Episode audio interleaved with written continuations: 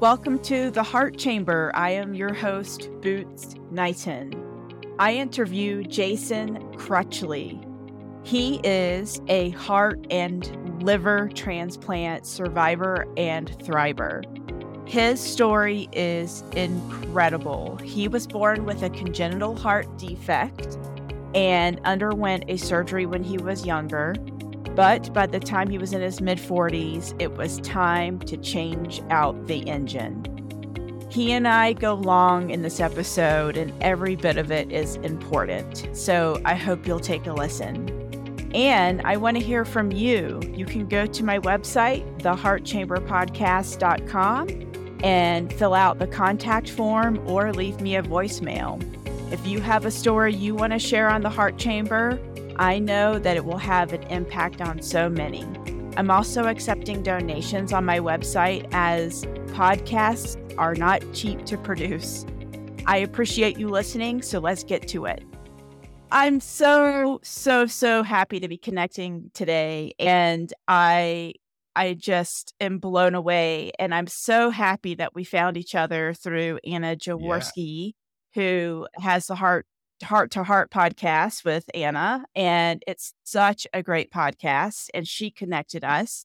And I interviewed her in episode 14, and that was such an important interview where she shares a story about her son being born with a congenital heart defect. So, listeners, be sure to go back and listen to that. It's such an important story on how to advocate for the ones you love. And so today, now I'm interviewing, you know, Jen, you, Jen, and Jason as a couple. And you guys went through an epic, epic event where Jason had a heart and liver transplant. So let's just like dive into yeah. that. Uh Where do you want to start? Well, I mean, obviously, it, it all starts from the very beginning, right? So um, I was born in 76 with four congenital heart defects. All four of them are very common to find in males. Uh, they are atrial septal defect, transposition, uh, transposition of the great vessels, subaortic stenosis, and pulmonary atresia. So basically, in layman's terms, I was born with one chamber of my heart instead of four. At six weeks old, I had a pulmonary banding. And they said, eh, I mean, initially the doctors told my mom, look, he's not going to live past a year. And so, of course, I made it to uh, six and slowly started suffocating to death. It was so slow that uh, you don't. It's it's not something that you notice every day, but if you look back on a time span, you go, "Oh yeah, that's it's definitely happening." And so, at age six, I underwent the classic Fontan uh, procedure at UCLA. I was the first child to have it done at UCLA. I brought Dr. Laks over from South America and he's been there pretty much ever since. And so at age six, they utilized my case as a study case. So I'm happy enough to say that at age six, I trained surgeons. So that's kind of a, a cool thing. I mean, one for the record books, right? Yeah. So what did you do at six years old? Oh, I was training heart surgeons. What? Okay. Yeah, pretty cool. So, um, so I did that and it was successful, obviously, and it, it went fairly well up until oh gosh, I was probably about 11 when I started 10. Yeah, about 10 years old when I started experiencing supraventricular tachycardias or SVTs. And so my heart rate would go from, you know, an average of 60 beats a minute all the way up to 200, 250 beats a minute. And the doctors tried multiple times to do everything you can think of from blowing on your thumb to ice water, you know, shoving my face in ice water, to try to get my heart to convert back to normal sinus rhythm. None of that happened. So they finally had to pull out the paddles and cardiovert. So I had that done probably about, I don't know, 15, 20 times in my life. And it's, uh, it's, it's a scary experience, especially as a child. You know, it's, it's definitely, you don't know what's going on. Mm-hmm. And, you know, as it is, I mean, you're already scared because of you're in the hospital, medicines.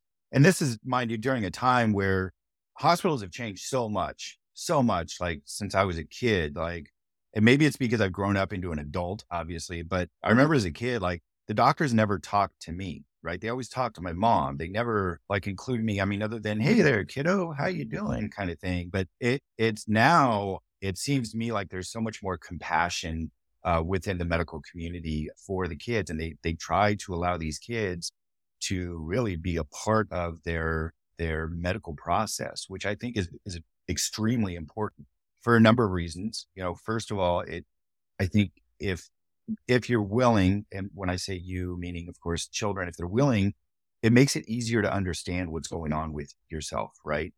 And allowing yourself to have that knowledge and being able to advocate for yourself is crucial. It's so crucial. And so there's that aspect of it. And then also, of course, just the fact that like growing as you get older, you're able to go, Oh, yes, I was a, a key part in my care. And it, you know, I never felt like I was outcasted because the doctors wanted to talk to only my parents and not to me. So back then, of course, when I went through all the, the supraventricular ventricular tachycardias, it was always, oh, let's talk to your mom about this, not let's listen to me and let me tell you what's going on. I remember distinctively many times going into the ER with SVT and telling the doctors, here's what you need to do.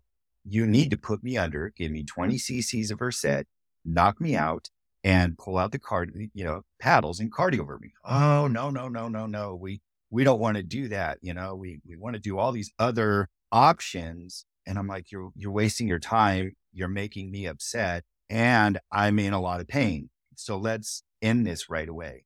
So, um, yeah. you know, we, we got through that and, um, and I mean, I, I made it all. Well, let's stop right there. I have questions. Yeah. I have questions. Yeah. I am like, and I'm in an uproar for you because I, Right. Here you are trying to be your own best advocate. And thank goodness we have evolved as a species right. since then on how to right. treat each other. But, you know, I'm just picturing you as a kid and you've already been through so much. And as you're dealing with all this, were you a normal kid? Did you, I mean, were you yeah, able to play yeah. sports? So, like, set the no, stage for I mean, us. That is a great, great question because um, it's funny. So, I was raised by a single mom and my grandmother. And I say my grandmother in the sense that like I would visit my grandmother every summer, right? And of course, we lived about two hours away from my grandmother. So we would go visit her. It wasn't all the time, but I do recall in the summers, I would go and visit, you know, a week, two weeks, three weeks, you know, on end with her. And my mom, she raised me as a healthy child. She was completely like, go mm. out, go run and play. I want you doing everything a normal kid would go out and do. You want to go play football? Go ahead.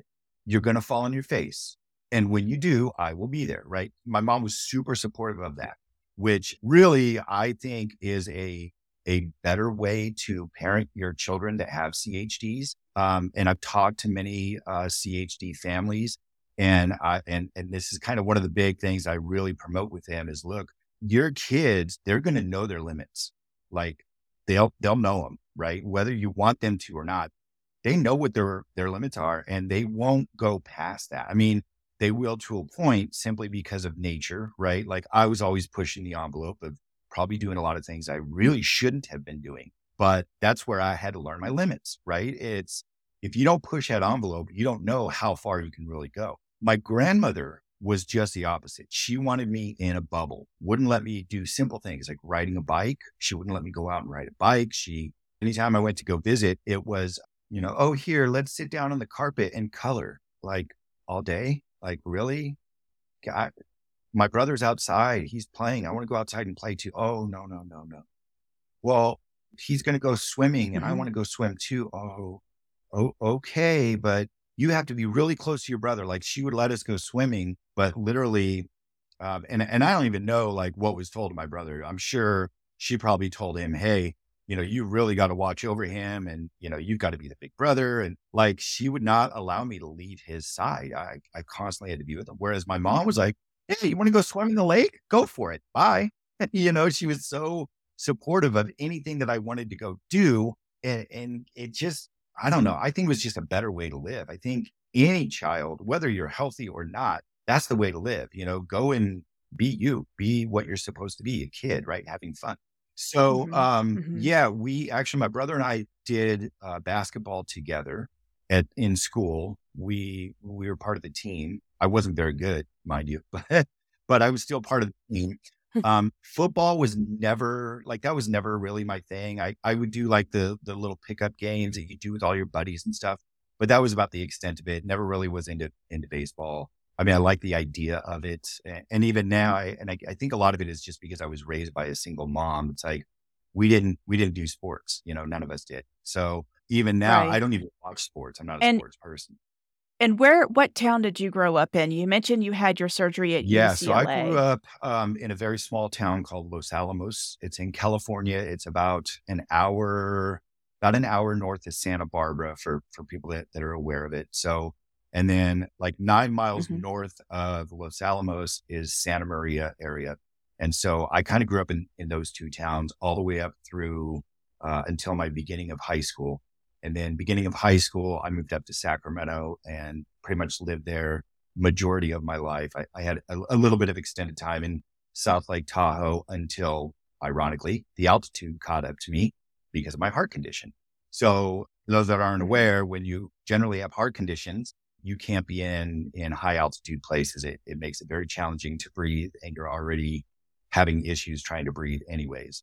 So yeah, and, and of course I was, you know, was 18, 19 years old when I moved to South Lake Tahoe. And at 19 years old, you know everything. So you know what? I'm going to go there. And again, my mom, very supportive. Go ahead. When you fall on your face, I'll be right back here. And I did six. Yeah, I think I was there for, yeah, like six months. I don't even think I was there for a full six months. I think it was like four months, kind of think of it. And it just, I couldn't breathe. And I'm like, I've got to come home. And so that's, that's what I did. Came back down to Sacramento so yeah, it's uh, it's really interesting how I don't know if it's that my mom had that foresight or if maybe the doctors told her, "Hey, let him just try and live the best life that he can because he's not going to be around for very long." I, I don't know. I mean, this is again, it's during a time when we didn't have internet, so it's not like my mom had access to look up information like they do now. There was no support group. I mean, I didn't know my first heart friend until I was 40 years old. And how old are you now? Yeah, I am now 46, 46, 47. Yeah. Congratulations.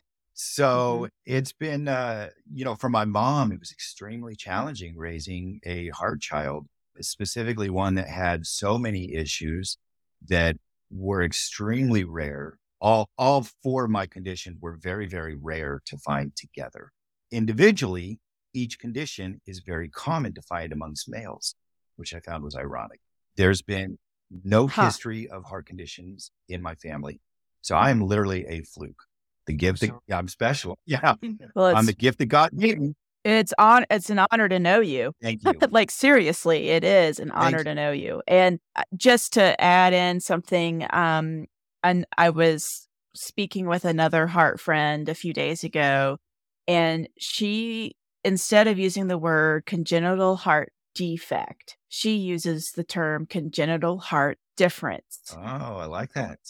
And that really hit wow. me because I, I I'm I'm making up that you it seems like you have really worked through like some of the emotional pieces of this and I definitely want to touch on that more later but I know at least for me when I learned about all the the special parts of, of my heart I really got stuck on I'm defective for a while. And I just really appreciate how you just framed all that. And it, it's not an easy emotional mental road. Like it's heart stuff, it's all three physical, emotional, Absolutely. mental, yeah. right? And I think that's true for any any physical right. challenge, but with the heart that keeps you yeah. alive, it just is like next level.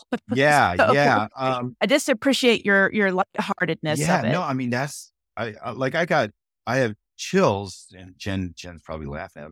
I have chills right now because I never even thought of it that way as congenital heart differences. Certainly, it's absolutely correct, and I I love that analogy. I'm gonna I'm going to store that in my memory because that that's definitely mm. what I was. I was a difference. Eh, the doctors can't explain mm. it. Even to this day, the doctors still have no idea why I got the differences that I did in my heart.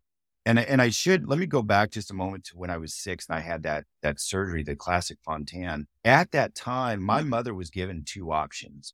One option was the the Fontan, which again had never been done on a child at UCLA, and there was a 2% chance that I would make it through. The other option was a heart transplant, which had never been done on a child at all, anywhere in the world. That was going to give me 1% chance of living. So, of course, my mom played the numbers game and said, yep, let's go with the classic Fontan, right? I'm sure I, I have no proof, um, and we'll get into this in a bit. I, I don't know what exactly was told to my mom about that surgery, but I suspect there was some things that were told to her about the possible side effects from that surgery that my mom just kind of went, yeah, I don't care. Just keep him living, you know? We got to do right, something. Exactly. We have and, to try something. So, right? right? Like as yeah. a parent, I would be the same way. No, just, mm-hmm. you know, heal my child. And so, like I said, the, the procedure went great. I did very, very well. I, the doctors and nurses, everybody were just really amazed at how well I did with it. And, and in fact, one of the side effects from that surgery was the supraventricular tachycardia.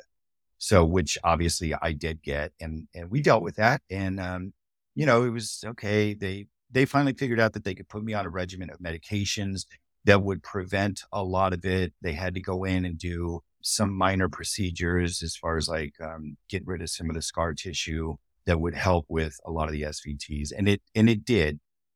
And so I made it all the way to 21. And at age 21, they decided that it was time to do a basically a recondition of that, that surgery.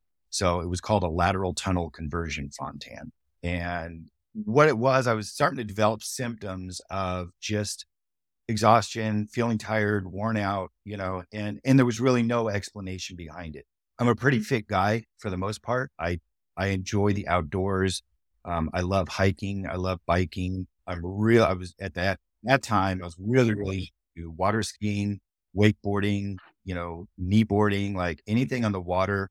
That's my jam. Like, and, and even to this day, I love being out on the water, whether it's on a boat or in kayaks or what have you. And so I've always been very fit in that. I've always had a very high metabolism. So constantly go, go, go, go, go.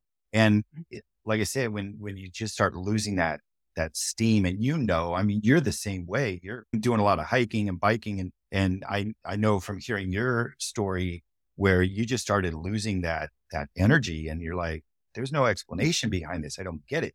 And so, mm-hmm. um, that's what happened to me. Same thing. And they, they just, they looked into it. They went, yeah, your Fontan is starting to not function as well as it should. So we have this, this procedure that we can do lateral tunnel conversion Fontan that will give you back, you know, your, your quality of life. And I'm okay, great. Now, of course, at this time, 21, now they're starting to talk to me more. Right. And, and of course, I kept my mom in the loop. My mom has always been like right there, my right hand person. I have a very, very, very, very close relationship with my mom. We, we've traveled the United States full times. We've driven, uh, in doing that, driven from California to Maine four different times. We've driven from California to Florida. So she's always been like my travel buddy. We've gone to Italy together, uh, Mexico together. So yeah, mm-hmm. she's just, she's always, and of course, because she's my mom and always, you know, looking out for me in my best interest, just caring for me. Like she was my rock. You know, she was a hardworking woman, single mom. She worked road construction for 12 years. She did oil fields prior to that. And this was all during a time when women did not do those jobs. So she was a pioneer in herself, right? Yeah. Doing, you know, road construction. Yes, she I mean, was. on, yeah. Yeah. She was, she was always on like heavy equipment. And I mean, yeah. So it's wow. funny because my mom's like, what a badass. Yeah. She was hardcore. She, she would always tell us kids, look, I work six days a week and on my one day off, I don't want to spend the day cleaning the house or, you know, cooking or this or that. She goes, I want to spend it with you kids going and doing something fun. So it's your job to, you know, keep the house clean and, you know, wash the dogs and mow the lawn and, you know, do all this stuff. So again, she didn't hold me back. Jason, you're still going to get out there and mow the lawn. I don't care if it's hard for you, you know. So it was good. And so my mom has always really been my rock eh, behind all this. Very much, you know, the relationship that you had with your mom, which I think was was super awesome. When I heard your story, it was like, wow, we have so many similarities. It's pretty wild. And so naturally, when I was 21, went through this surgery, of course, I kept her in the loop as to what was going on. She came down, you know, she always made sure to be right there by my side. And so that surgery actually went very, very well. I had no issues after 21, done, was doing great, working in radio at the time, did just about anything you could think of. I was, for all intents purposes, I was a healthy person with a scar down the middle of my chest. And, you know, it never bothered me. As a child, I remember that that scar bothered me a bit. You know, I, I would hate to go swimming because the kids would laugh at me or I'd have purple lips and they would laugh at me. And, you know, I would get teased a lot as a child. But I never like I've I've heard of other people that that really got like seriously teased and tormented. I didn't, and I I don't know if it's because I grew up in a small town where everybody knew everybody, and because of that, everybody looked out for everybody. You know, it's like yeah, they teased me about it, but at the same time, you know, when I went into SVT as a kid, all the school kids, and this happened in class, in class, all the kids gathered around me, and they were very very supportive and you know, wanted to do everything that they could. They'd stop by the house and, you know, what could we do for them? Yet, and these were the same kids that were teasing me as a kid. So again, I don't know if it's because I grew up in a small town. So I was able to really not let it affect me. You know, it was like, oh, okay. So this is how life is going to be.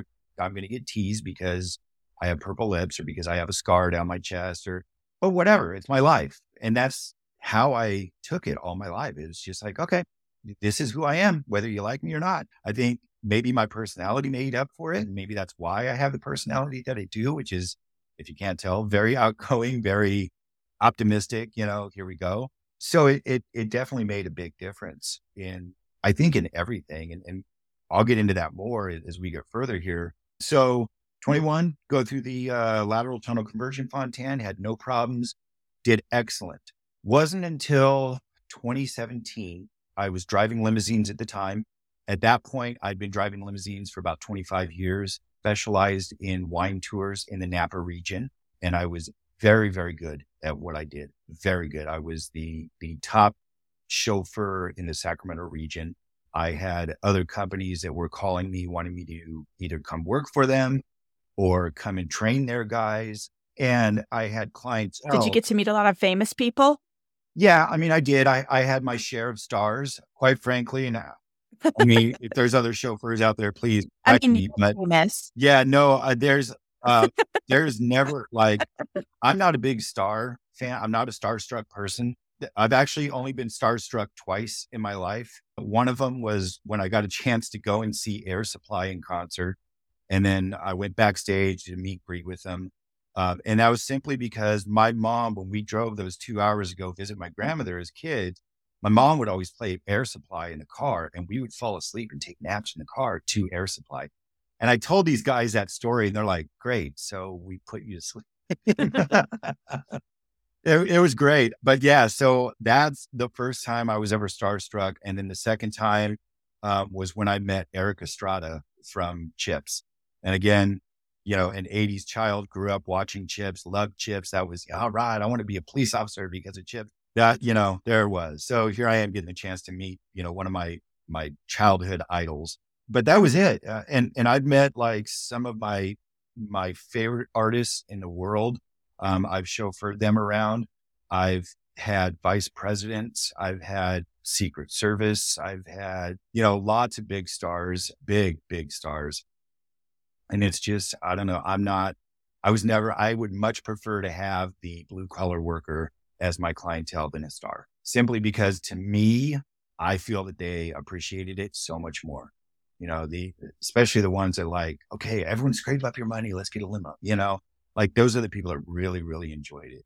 But as a wine tour specialist, I got to go visit some of the most amazing wineries in Napa right? These are like world renowned wineries and uh, got, got to know a lot of the winemakers and the owners and, you know, have 70, 80, 90 dollar bottles of wine given to me. And so, yeah, I had to do a lot of homework, a lot of wine tasting, but, uh, it, it was, it was fantastic. I, I love the career, but in 2017, again, started to have problems not being able to breathe.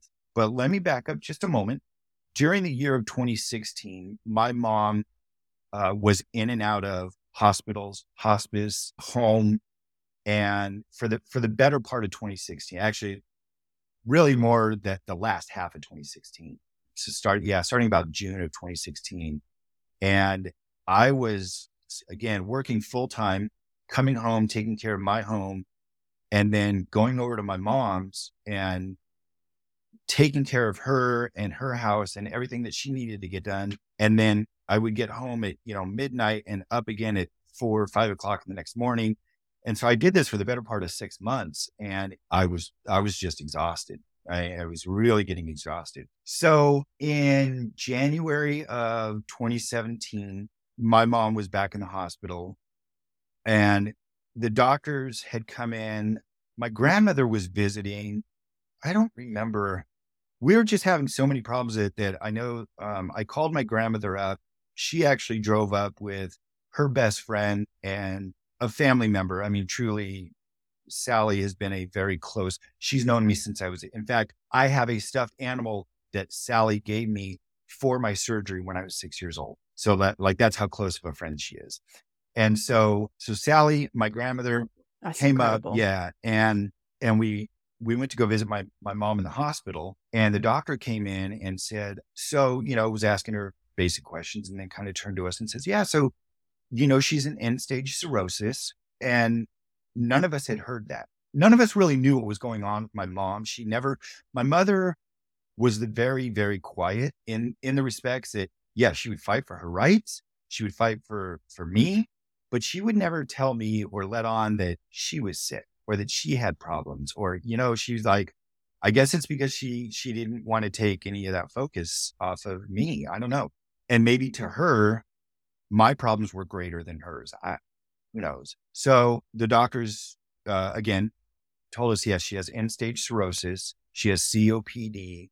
And I'm like, okay, well, like, what do you mean end stage cirrhosis? Like, are, what are we talking here? And they, she goes, yeah, she doesn't have much longer. I said, well, can you give me a, a rough time?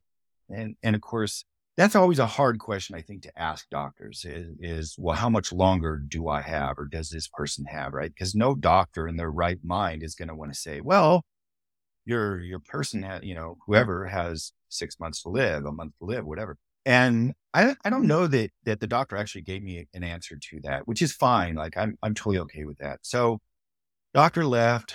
My grandmother, Sally and myself, we went we went downstairs. My mom was looking tired. So we went downstairs to the cafeteria and I had excused myself. I said, Hey, I'll, I'll be right back. Went up to talk to my mom. And, um, because I think that was like, that was the first time that my mom heard that I heard, you know, what was going on.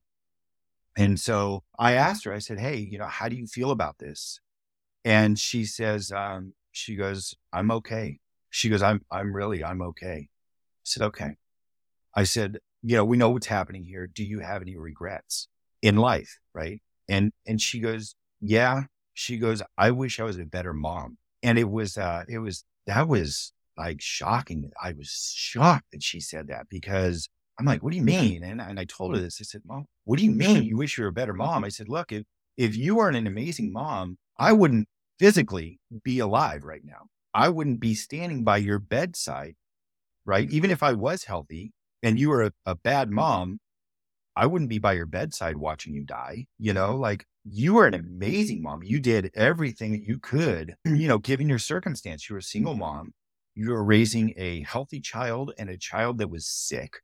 And, and we're not talking like, oh, little cold sick. We're talking like barely living sick in an age that you couldn't get information. You were having difficulty getting information. I mean, unless you were a doctor which you weren't. You know, you were trying to understand everything that was going mm. on. You were an amazing mom. I said, you need to know this. You know, first and foremost, you need to know this because like you've been my rock. You've been, you've been my solid, my solid person all my life. Like I, I can't even begin to tell you how much I love you and care about you. And, and, you know, and so she was like, okay, you know, she was kind of grateful that I, that I told her that. And I had to work the next day and I mm-hmm. almost called in sick and I should have, but I didn't. And my grandma, I was, uh, I was transporting some people. It was actually a, a, business trip. I was transporting them basically from, from like one office to another office to another office. And we were actually getting ready to go to lunch and I had to drop them off. Then I was going to come back like an hour and, and pick them up. And as I was dri- driving to drop them off, I got a call from my grandmother and she says, you need to come right now. And um, it was it was eleven fifty three in the morning, and uh, my mother had passed away, and I I dropped off my clients, and I told them what had happened, and I, I said, you know, I'm I'm really sorry. I need to go. I said, my mother's just passed away. I will have another chauffeur come out uh, and get you. And and they were, I mean, they were obviously very compassionate, right? It, it's it's life. I mean, I, I don't mean to sound very casual, nonchalant about it, but I think maybe it's because I had dealt with this for so long with my mom being in and out of hospitals, knowing that she was sick, but not knowing exactly what the issue was that I just went, okay, you know what? This is, this is what needs to happen. And so there was, there was a part of me that was like blessed and grateful that she was no longer in pain. She was no longer suffering. And, and of course, there was also another part of me that was very sad about that. So moved on, got to the hospital. Yes, she had passed. My son was there. Um, my grandmother, my, my grandmother's friend. And I knew that I had, I had to be the, the, the leader of the pack at that point, right? I, I had to hold everything together. I should back up just a moment real quick. When I was 11 years old, my son was in my son, excuse me, my brother was in a cave and it caved in on him and crushed and killed him. And so I don't know how I forgot that, that little piece of information. So that was very, very devastating for me. My brother and I were very, very close. He was, you know, in school, he was my, uh, he was my protector. He was definitely the older brother. And we were a little over a year and a half apart and he was just uh, he was he was my he was my best friend you know we we walked to school every day together. He protected me. He used to throw little little pebbles at me you know i mean just typical brother stuff. And so he had died. mm-hmm. my mother was actually in santa maria again north nine hours north of us and she was she was out playing golf. And somehow they were able to get a hold of her and all they told her was, you need to come home right away.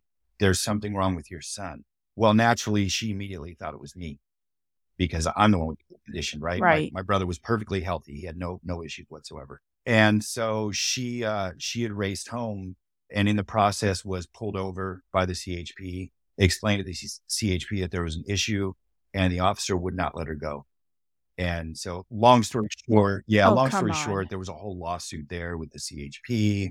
I mean, it was just one problem after another problem. And so, being that this happened in a very small town, again, we knew everybody, right?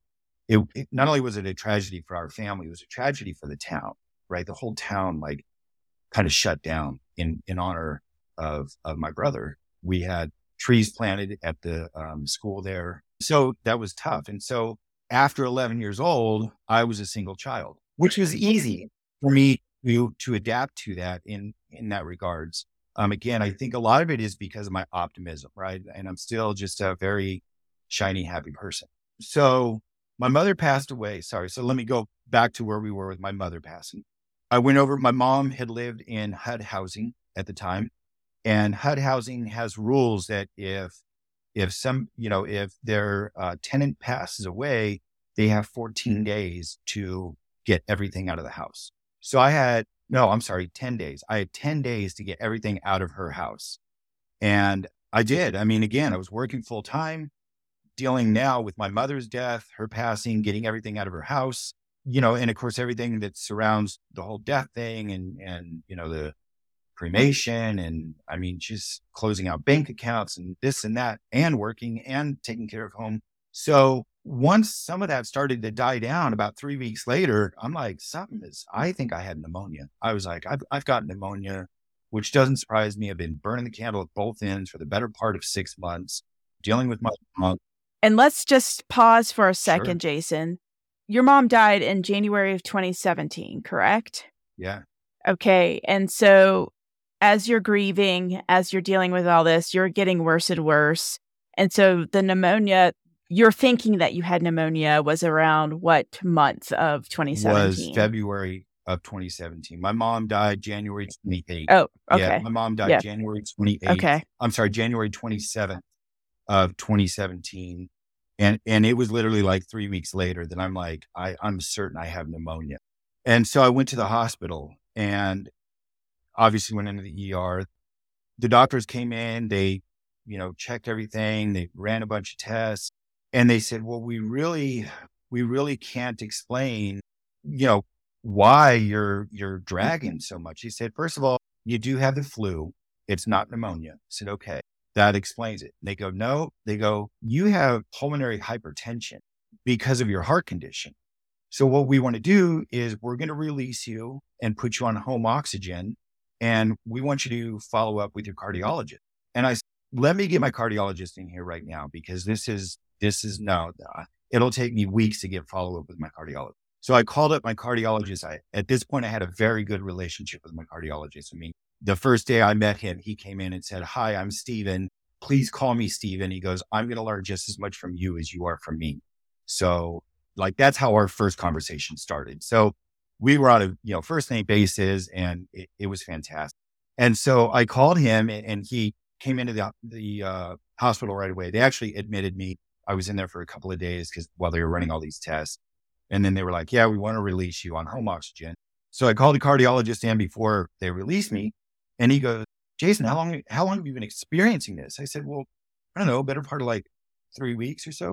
Again, I had to kind of go back over the last six months with him as to what was going on in my life because I wanted him to get a full picture. And he said, Jason, I think, I think it may be time for a transplant. What do you think? And I'm like, I'm not, I am not that sick. Like, no way. You know, I, if you think so, then okay.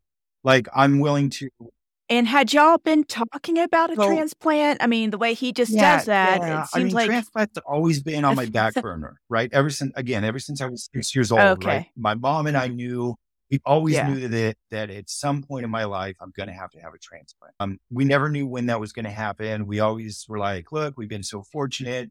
Uh, medical technology has always been like one step ahead of where I've been, just enough to where they can fix me, they can fix me, they can fix me and we were getting, you know, so again, yes, transplant was always in on the back burner, but it was never ever like brought to the front because we always thought there was going to be another fix that could happen.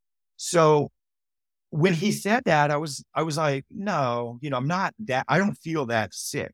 And um, he says, okay, well, let's uh, you know, would you be open to being evaluated for it? I said, sure, you know, I that's fine. It's not going to hurt me to get evaluated.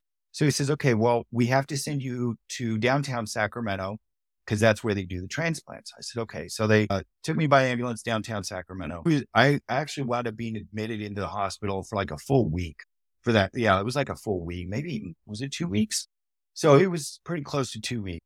And so the transplant team came in, they saw me, they, they did all their tests and they came back to me and they said, okay, so we have a couple of things going on. I'm like, okay. They said, um, half of us think that you need the transplant the other half thinks that you don't.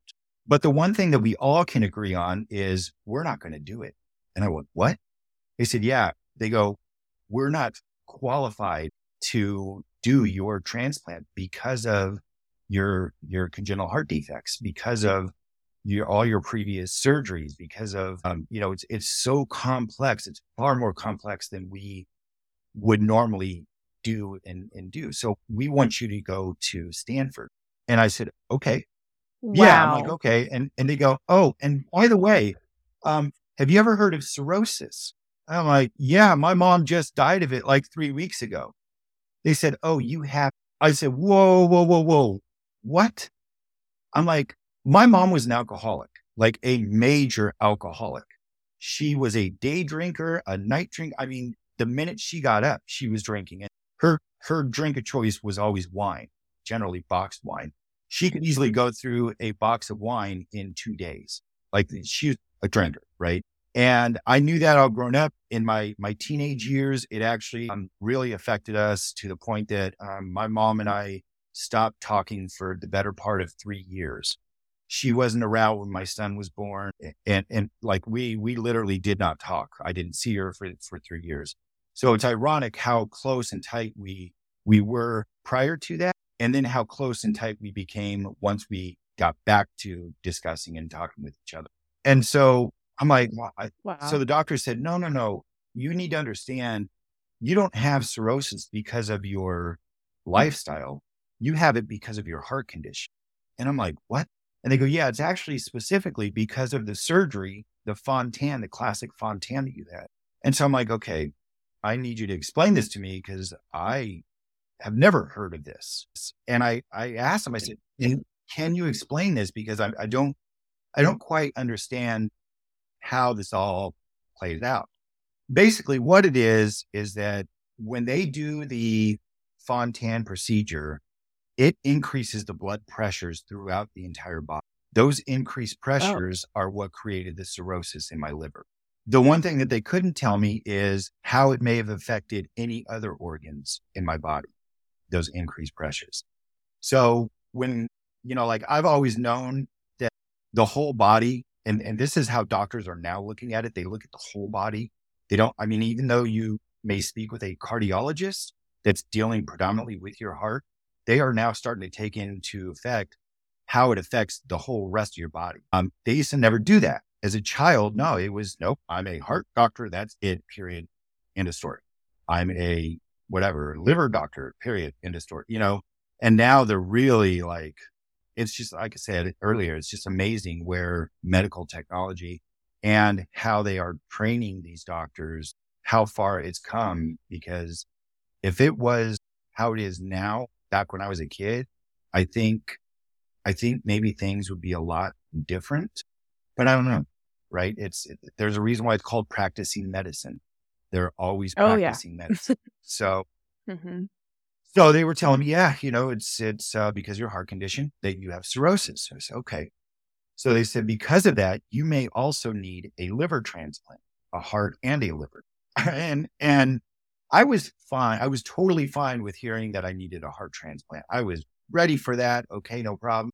The liver one kind of freaked me out because all my life, all I've ever dealt with is my heart condition. I was perfectly healthy other than my heart condition. And even now, when it comes to my heart, no problems whatsoever. I can deal with that just fine. But if I were to break a leg, oh, oh God, I'm a big baby. you know, it's, it's, and, and so it was kind of the same thing. Like liver, I have a problem with my liver. I never felt anything. I never like, I, I, to this day, I have no idea, like, if I have liver problems, what that would feel like, or, you know, what that would be like. I don't, I have no idea. I no clue. I, I haven't even looked it up because I think maybe I'm just afraid that if I were to look it up and go, oh, yeah, I did feel that. Oh, I have felt that, you know, like, I don't know. So so they uh, they sent me down to Stanford. This was in. It wasn't until July that I had my first appointment. July 2017 that I had my first appointment to Stanford.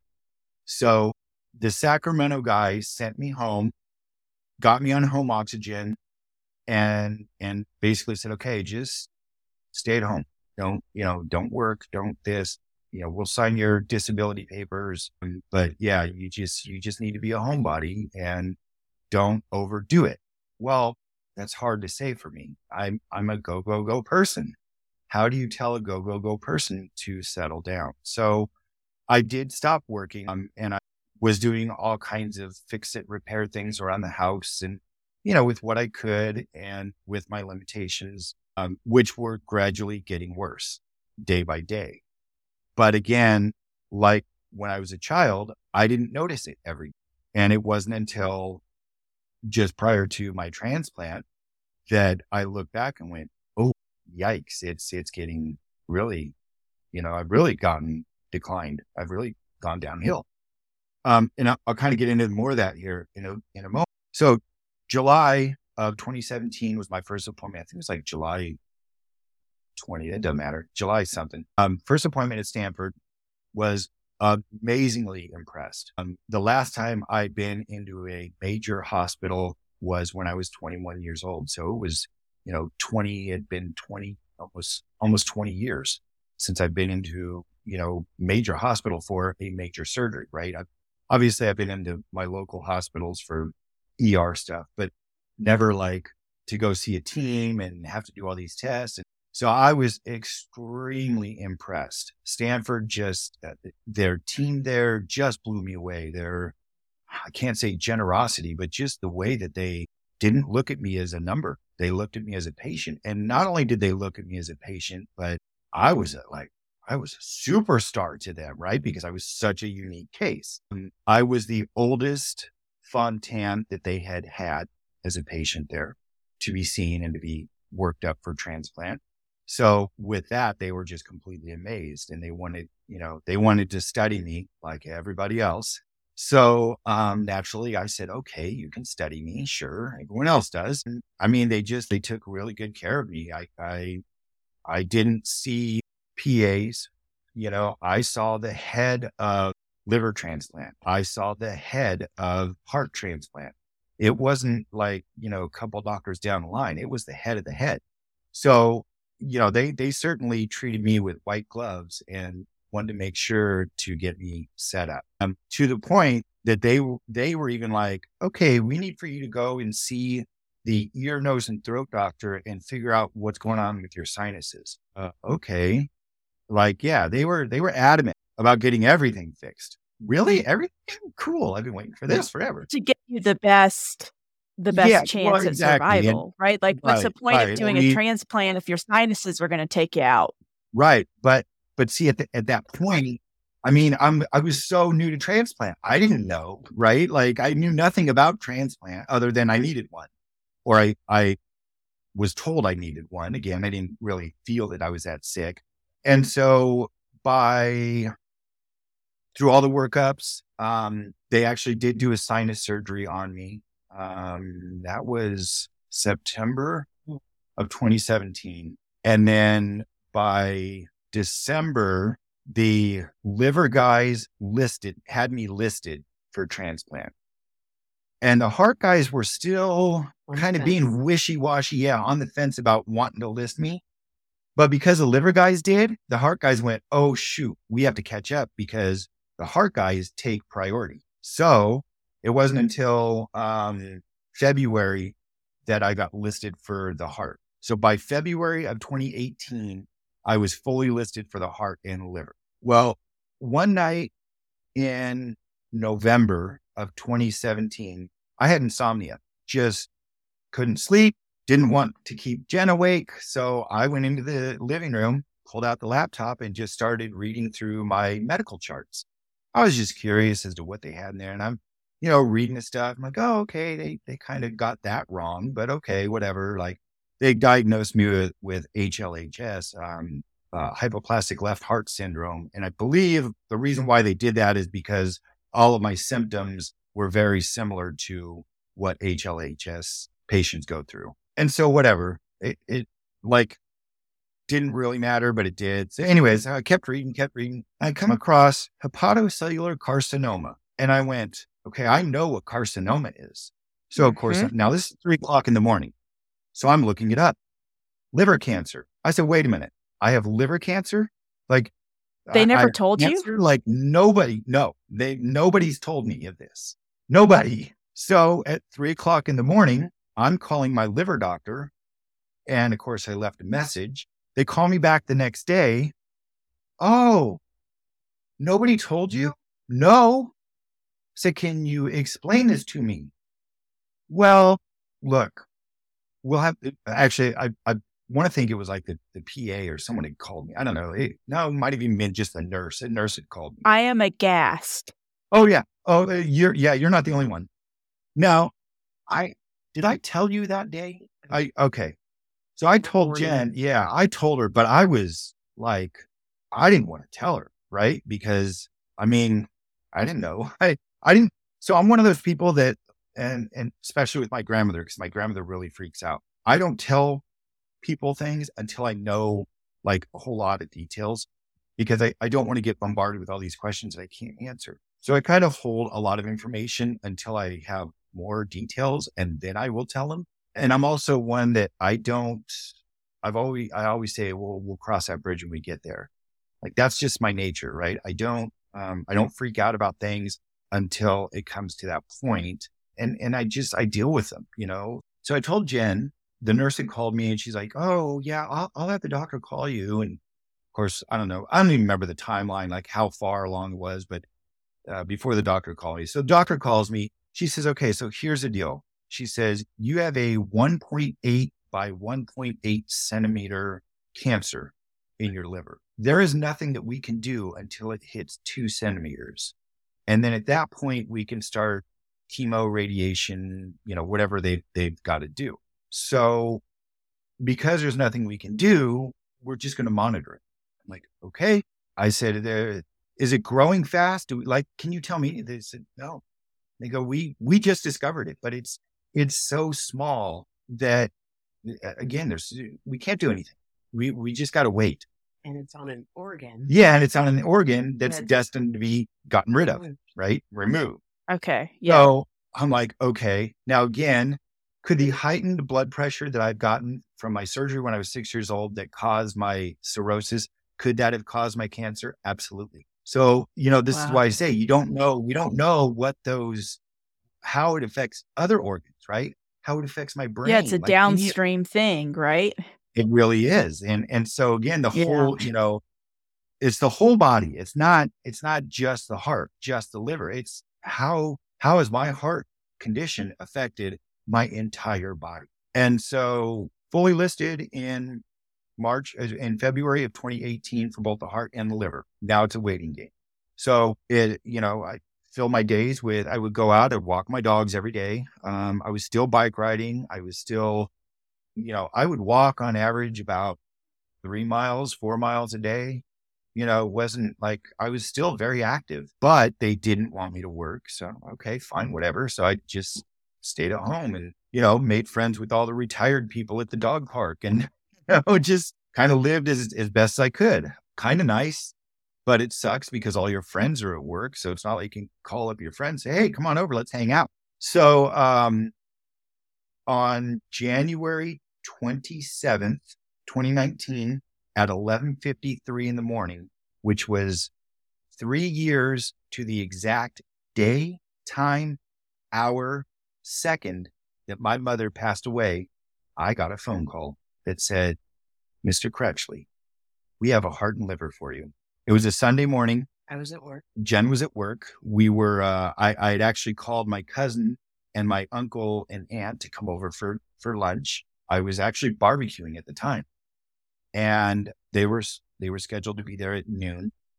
And so when you get that call, um, it, there's a couple of, of ways that that can go down in my case, I actually got a call from the surgeon, which sometimes is rare. The reason why I got the call from the surgeon is the surgeon told me your donor or the donor is a known IV drug user. So because of that, it's considered a high risk uh, transplant. And if you are ever offered a high risk transplant, you have the opportunity to decline it because of it being a high risk and it won't affect your status as far as where you're you're at on the list. Wow.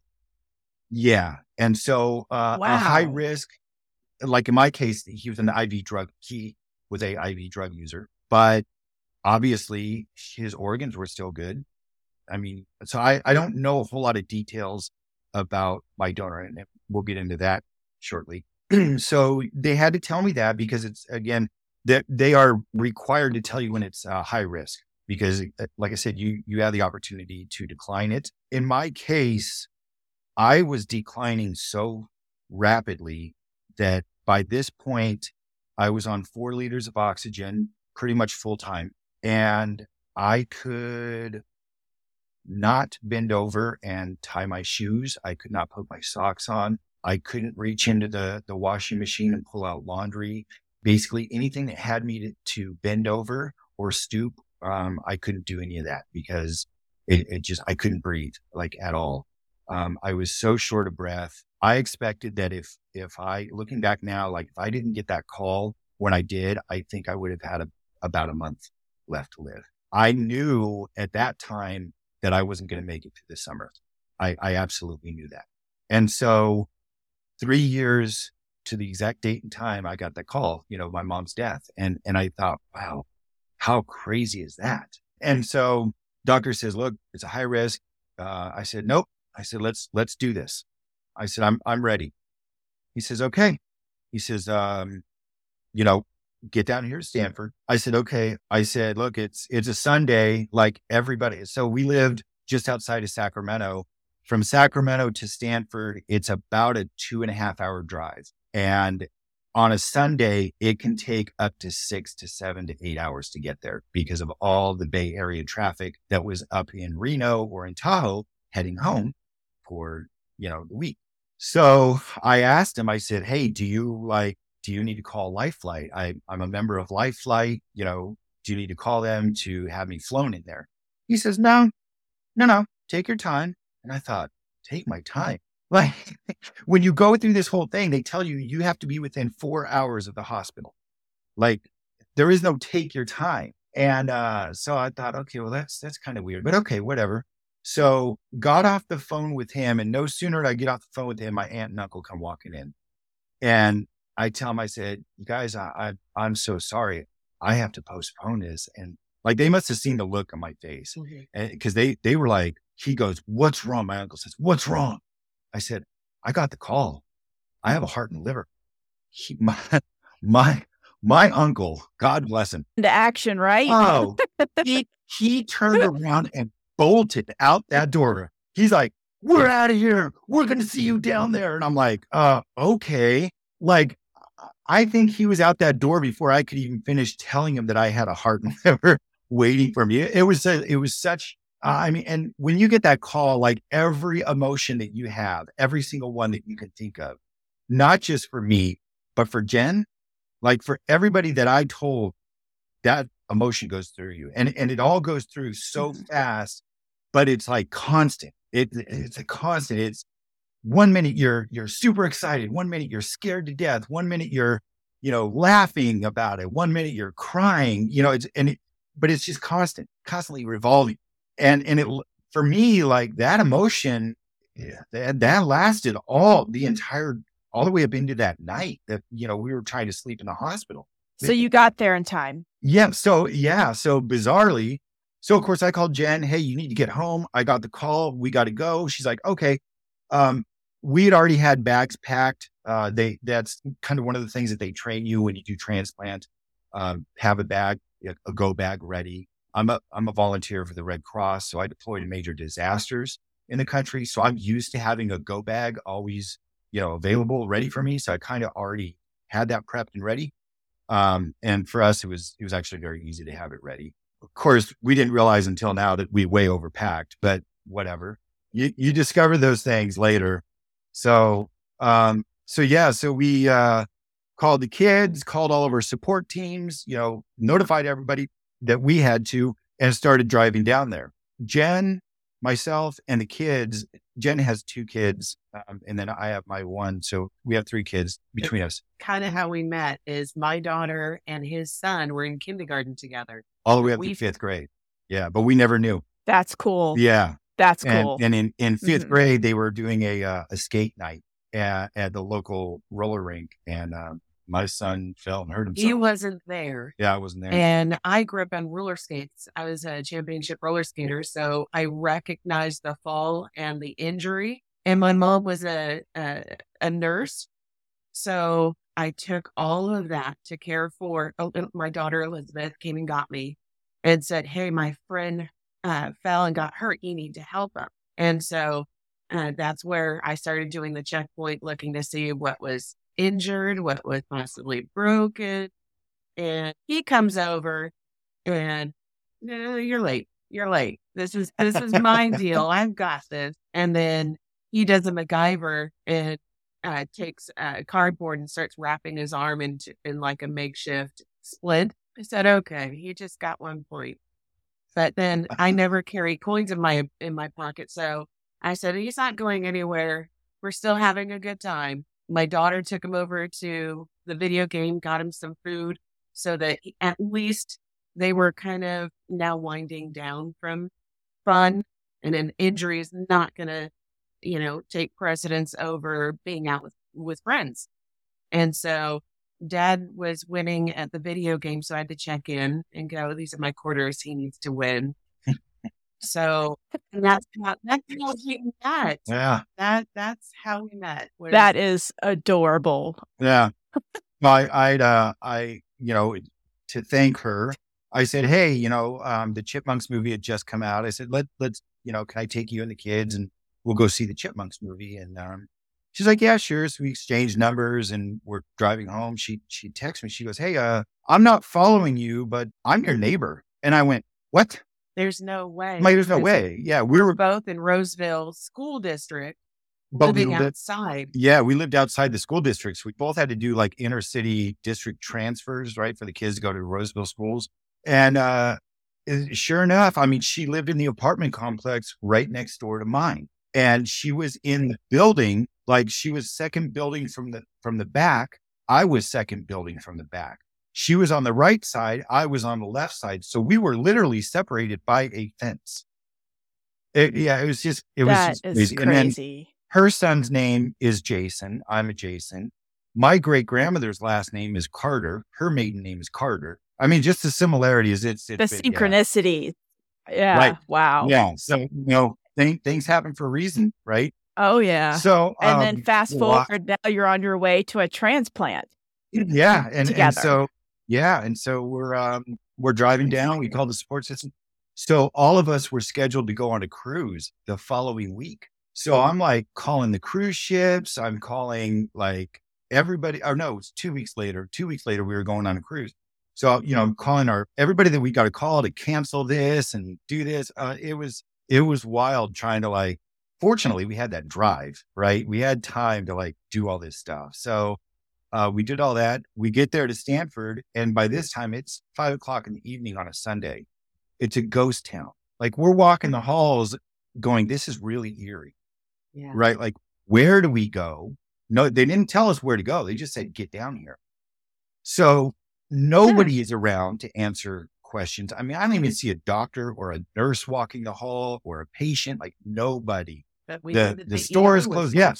ER. I'm like, hey, ER is open 24 hours a day. Let's go there. So went there, got checked in, and uh, they were like, oh yeah. And they from there they kind of led us to where we had to go. So they took us to a, a room which which was you know any regular hospital room, and and sure enough, I mean, from there it was just go go go go go go go. They jumped into action and okay, we got to do this test and this test and this and this X-rays and bloods and all this stuff. And then the doctor comes in to talk to us and he says, Hey, uh, welcome to transplant life. Hurry up and wait.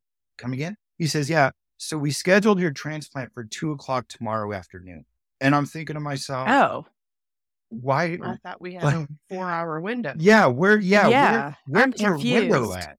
Like, I'm so confused. Why am I here uh-huh. right now? You know, like I could right, have a little right. time to, I don't know, hang out, family, friends, whatever. So, um, that was when, um, you know, again, he kind of reiterated the whole, yes, you're, you know, he had this, uh, this IV drug issue. And so they had to go over all, all that they told me is, oh yeah, um, the doctors are going to fly over and look at the heart. They got to put eyes on the prize and then they'll bring it over, blah, blah, blah. So they, they he kind of went through the whole process with me. And then after like I don't know, after a couple of hours of chaos where it's, you know, we got to get all these labs done and these x rays and CTs and this and that. Then all of a sudden, I think by that time it was like nine o'clock at night and it's just Jen and I. I, I mean, again, the, the thrill, the, the emotions still have not died down. You know, we're still, but I think more so at that point, the fear started to set in. The what ifs started to set in more but I still was very, very arrogant, you know, confident. Oh, I got this. This is nothing. This will be a walk in the park. And so it, it, it was really like that night we just held each other. You know, we we laid in bed and we just held hands. And I don't think we really did a lot of talking. We just kind of we were. You know, I think we were just taking in the moment with each other and nothing uh nothing crazy so next day, get up, kids. you know, kids, kids start showing up. Like lots of stuff was going on, but not going on. It's again, just really a weird vibe because you don't, I don't know what to expect. I didn't know what exactly was happening. And I'm like, okay, now I'm, I'm kind of getting antsy at this point. So I'm like, you know what? I'm going to put some more miles on my heart. So I go out and I started walking the halls and I wound up walking another mile and a half before my transplant. And, wow. and again, still just was like, I can't believe that I'm, I'm going in for a transplant. Like I'm not, I'm not that sick. I never ever felt that I was so sick that I needed to have a heart transplant. And then I remember signing the, you know, all the, the forms that you got to sign, right? As you go through any kind of surgery. And I remember telling my son, I said, you know, son, one of these days you're going to buy a house and you're mm. going to think that you're signing your life away. That's exactly what dad is doing right now, literally signing my life away.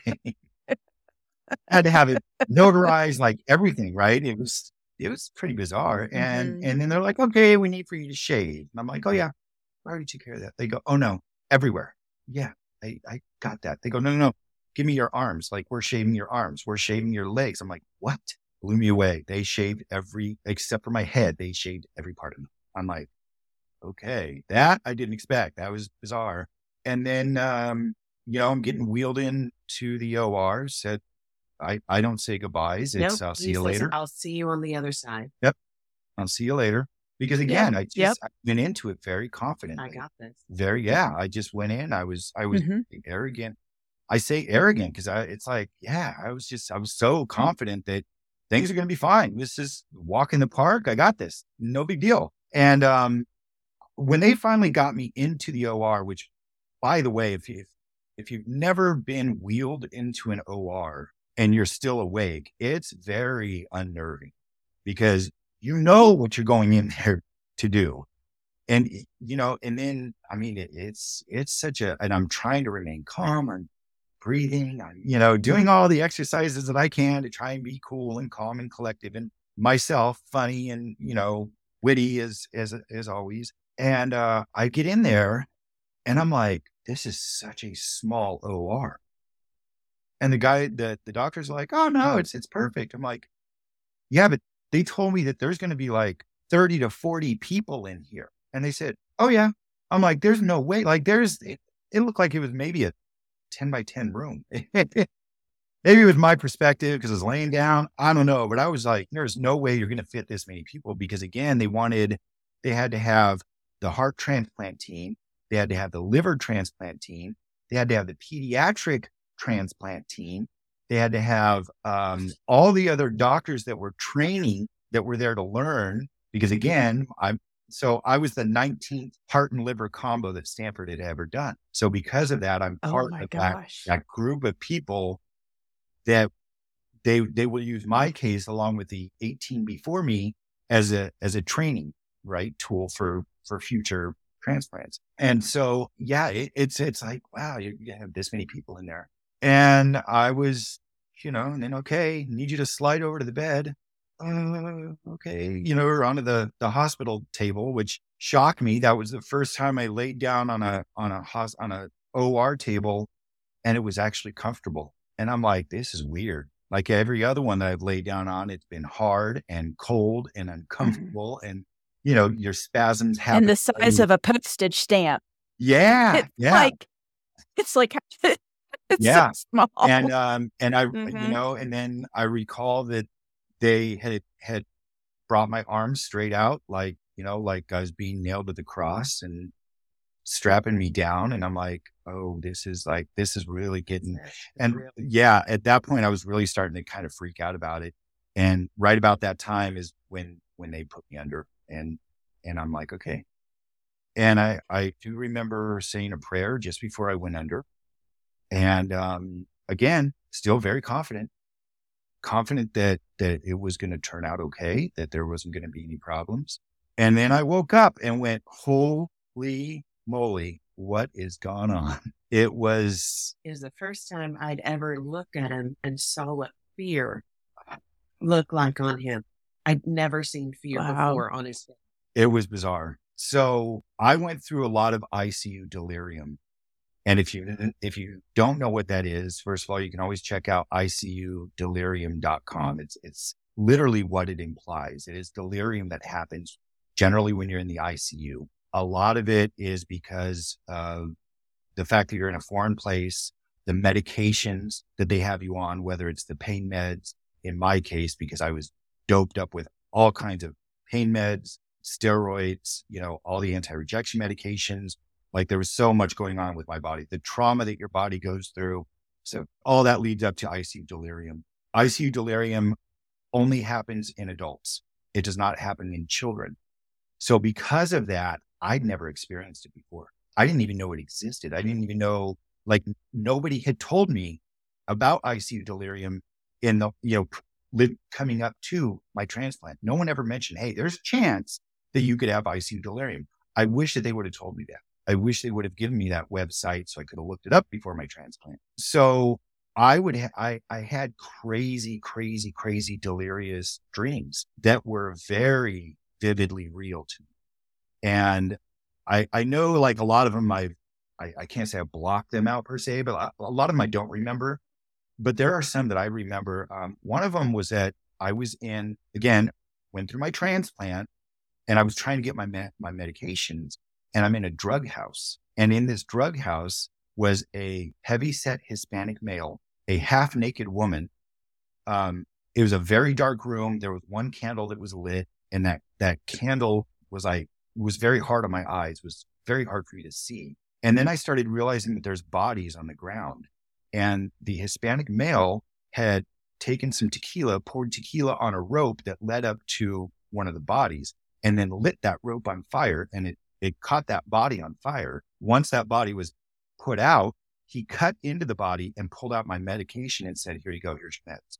And, and oh again, my God. and, and it was vividly real. Like it was a nightmare, Yeah. but I thought it was reality. Another one was that my son, who my son does IT work. And so he works from home a lot.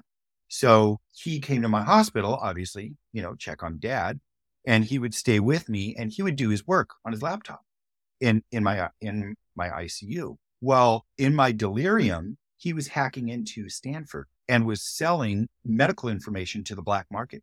And the black market was telling me to tell him he needs to pay them more money or needs to give them more, more information or else they're not going to give the doctors access to my medications. And so in reality, what was happening is my son was sitting there typing away on his computer, right? Just doing his work. The nurses would come in and you know how like the nurses would scan their badge to log onto their mm-hmm. computer. And sometimes those mm-hmm. scans wouldn't, they wouldn't go through. They'd have to scan it twice, three times, whatever. Well, that's what these nurses were doing.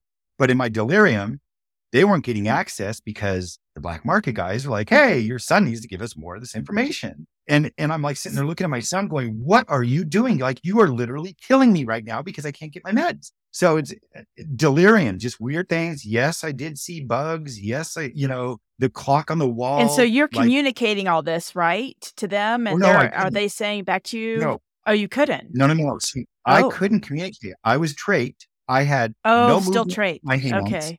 Yeah, I mean, I I couldn't I couldn't move my body. I was strapped to the bed. I couldn't talk. I was so swollen. I couldn't hold a pen or anything to. So yeah, I, and even like we were trying to play charades. Like we tried a million different things. She was trying to sign to me, and I couldn't. I'm like, I don't understand sign language. You know, like it's there was no way for me to tell. And the, the thing about that is that the doctors would come in every day and they would ask me very basic questions. What's your name? Where are you? What is today's date? Why are you here? And I would tell these doctors everything that they wanted to hear. Wasn't what was going on in my brain, but it's everything that they wanted Mhm. to hear. So in my delirium, I was in Japan or I was in a dentist's office or I was in a crack house or, you know what I mean? But I wouldn't tell them that. Yeah. I would tell them, I'm here at Stanford. I had my transplant. It was two days ago, you know, or whatever. Today's date is this date. The reason why the doctors are asking you this is because they're trying to determine if you are in delirium or not. And again, I knew none of this, right? Like all this stuff was explained to me after I was released from the hospital about ICU delirium and such. So my delirium kept going on and on. It actually lasted for about three and a half weeks. And it wasn't until something inside of me said, this isn't right. It's not reality. And it's got to be because of the medications you're on, the pain meds. Tell them to stop giving you pain meds. Deal with the pain, stop the pain med. And I don't know how I was able to communicate that, but I, I was. And of course, the doctors were like, no, no, no, no, no. We, you know, we want to, we want to give you sleeping meds and we want to, you're not sleeping at night. I'm like, yeah, I'm not sleeping at night because I'm scared of death. Like Right. a very common ICU delirium that, that almost all people go through is that either the doctors or their spouses are trying to kill them. In my cases, it was the doctors and the nurses were trying to kill me. And the way that they were trying to kill me was through my, uh, my IV.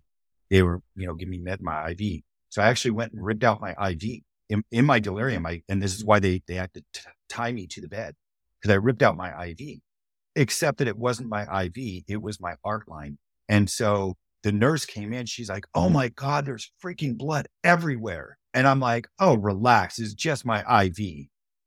I didn't know it was my art line that I pulled out. So they had to redo that. Yeah, it was, it was very tragic. It, it, um, I, mm-hmm. I actually developed uh, PTSD uh, because of my ICU mm-hmm. delirium. Mm-hmm.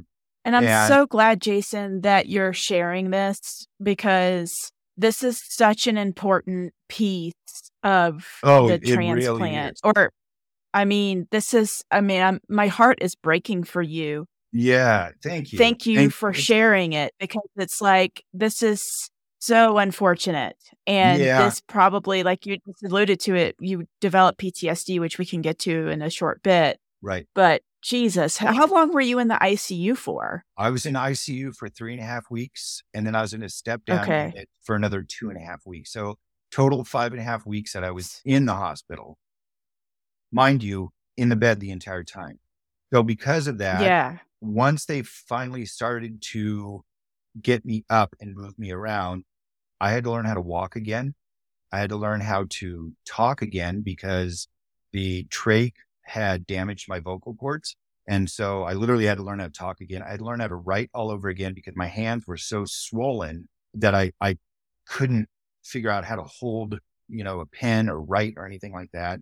Uh, in fact, I still have uh, the notes that I would write to Jen or attempt to write to Jen. They were clear to him. They were clear, yeah, crystal clear to me. But mm-hmm. and even now, like I look at him like, what the heck was I trying to say here? You know? And she goes, Yeah, that's what I was trying to read. And I'm like, hmm. So the transplant happened. Um, and it wasn't until February 17th. So that window he could speak and then he was getting sick. And in order to protect the organs, they had to up his medication in order to protect something was going on because he was going in, in and out of fevers. So he was declining and then they had a conversation with me in order to save him, we're going to need to trach him. And I said, we didn't talk about that. Yeah. We, we never had that conversation. So they said, that is the decision that you need to make. And I said, then bring in the surgeon. I need to hear it from the surgeon because that's what Jason would do. And so I made that decision to, to trach him without him. That's the first time that I had to step in and say, I'm making a decision in order to save him. And he woke up. He was so frustrated and angry because Jason is so vocal and verbalizes all of his thoughts, feelings, emotions. I know this medication is affecting me this way. This change this because I know how my body functions. So I had taken that away from him and now became first position and now advocating trying to understand maybe what I could extract from his. I got a lot of eye rolling. He he got a lot of eye muscle exercises in at first. Oh so, God! But it was, you know, it was one of those things where I had to be strong enough because he was angry that now he could not communicate. I couldn't communicate. So that's where he got lost in his head. That's where I I had to go into everything I had learned from him over the 12, 13 years we were together. And music was something that he could relax to, and it wasn't relaxing him. And then, you know, find that medium to where it was jazz music. Mm-hmm. He found peace in the jazz mm-hmm. music that I accidentally found uh, in order to help him relax. Uh, communicating to the nurses around him that he was not a patient. This is Jason. Did you know Jason would relax when I'd start telling uh, the nurse about uh, how he was uh, a wine tour specialist and have you been to Napa? And Jason would perk and pay attention. Mm-hmm. And it was then they started having conversations with him to where, uh, did you know that Jason is a date person?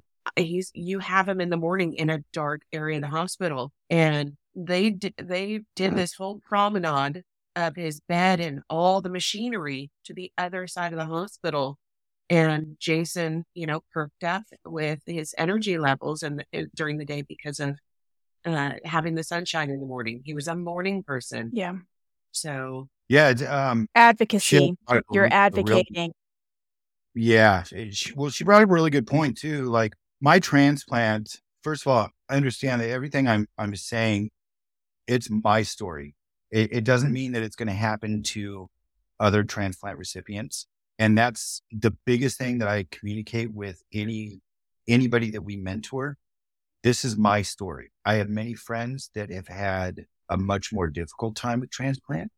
I have other friends that uh, did even better than I did. So it's everybody's different, right? And, and because of that, everyone reacts differently with the medications and, you know, their organs and what have you. So my transplant, yes, immediately after transplant, I was awake. I was alert. Things were, were going really well.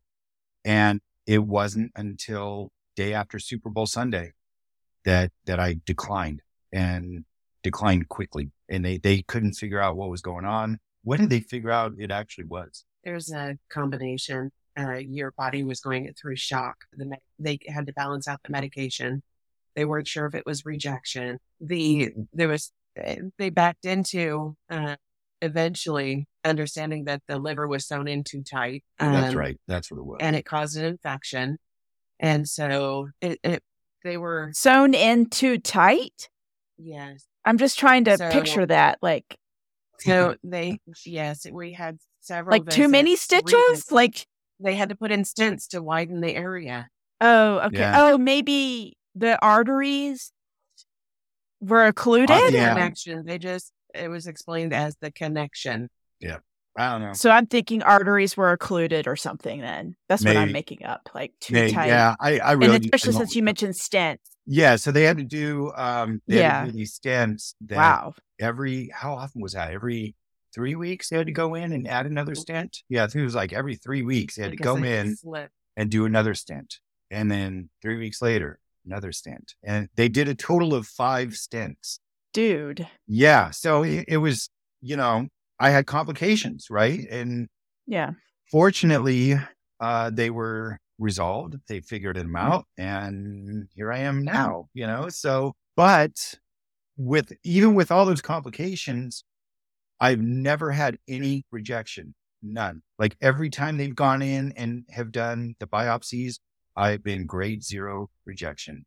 And rejection is rejection is very much misunderstood. Everyone thinks, oh my gosh, you have rejection. That's it. You're done. No, it's not. It's not the case. All the rejection is basically is like, imagine that you're on a train and the train is just cruising down the path and something blocks that path. And now the train has to divert and go a different route. That's rejection. There's, there's like four different stages of rejection. Um, there's actually more than four, but it's broken down into four. Um, so obviously one through four, most people will, will experience like type one or type two rejection. And basically all that means is that the plan that they have you on, the medication plan that they have you on is not working. So they just have to alter it. Sometimes it's adding another medication. Sometimes it's getting rid of one. You know, it's, it's a fine balancing act, right? With transplant because they want to keep you healthy enough that the slightest bug isn't going to keep, kill you. But at the same time, they want to keep your immune system suppressed enough that it's not going to attack your new organs. So it's, it's a very, very difficult balancing act that they have to face.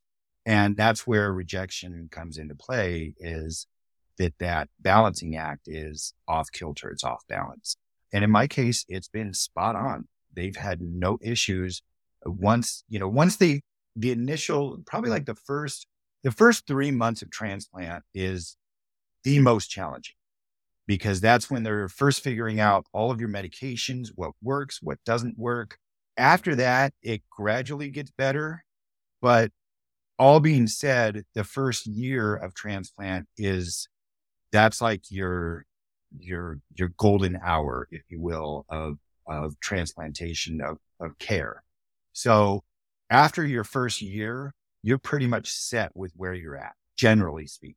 But the first year is the hardest because your body is still trying to get used to it. Even though it takes six weeks to heal, it's still, it's, it's your body goes through a, a major trauma, right? Major, major trauma, not just because of the fact of the surgery, but also because you have a foreign mm. object. You have a, you have someone else's organs in two you. In your case, my case too. And in, in some other people's yeah. cases, it's three and 4 mm-hmm. And, it, and it's an infantile stage because yeah. any bacteria you you become very sensitive to. So okay. Um, yep. So that the first year of transplant, you're wearing a mask. Yep. And it's not it's not like the little paper mask that you know we all have to wear right now with COVID.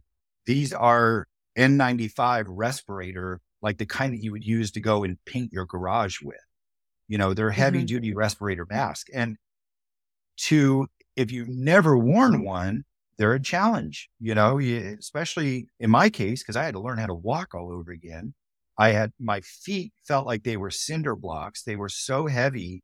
And then I had this giant mask on that I can barely see. You know, I can't bend over because of, of all the chest, you know, being cut open, ripped open. So there are a lot of challenges, right? A lot of challenges. Transplant is a lifestyle change. It is a complete lifestyle change. Anything that you went into transplant with, you do not come out of transplant with. And what I mean by that is that it, you may be used to, so I was a meat and potatoes guy prior to transplant. After transplant, uh, first of all, I had no appetite whatsoever for like the first six months. well, no, mm-hmm. less than that. Was with like for three months, I had no, no appetite. So it was actually an ideal time for me to switch over to a plant slant diet. And that's what I did. So I, I've since like regrettably gone kind of back over to more of a meat and potatoes diet, but I'm, I'm trying to get back onto my, my, uh, plant slant because it, it, I was much healthier. I, I felt it. I knew it, like I could see it. And so again, a lifestyle change, right? Like and we didn't eat out. Yeah. And that's it too. You can't, you can't eat out for the first year mm-hmm. after transplant because yeah, you just have to be so careful. Right. Well, you're under, I was under yeah. uh, an extreme amount of dietary restrictions. So I, I was on a low sugar because transplant gave me diabetes. So now I'm on a low sugar, low sodium, low fat diet. So I can have water. Wow. Right. Like that's, and that's I mean, frustrating. It's very frustrating because, and then on top of that, everything, everything has to be washed with soap and water. Anything that goes in your mouth has to be washed with soap and water, including things like, oh, I don't know, avocados. And you go, well, wait a minute. I don't eat the outsides of avocados. No, but you cut through them. And the minute that you slice right, right mm-hmm. through it, all that bacteria will go right through that avocado. So you have to wash everything. Lettuce. How do you wash cilantro? You ever thought about that one? I'll tell you how. Would you put it, submerge take, it in water with uh, hydro, hydrogen peroxide? Uh, we we just submerged it in Dawn dish soap, soapy water.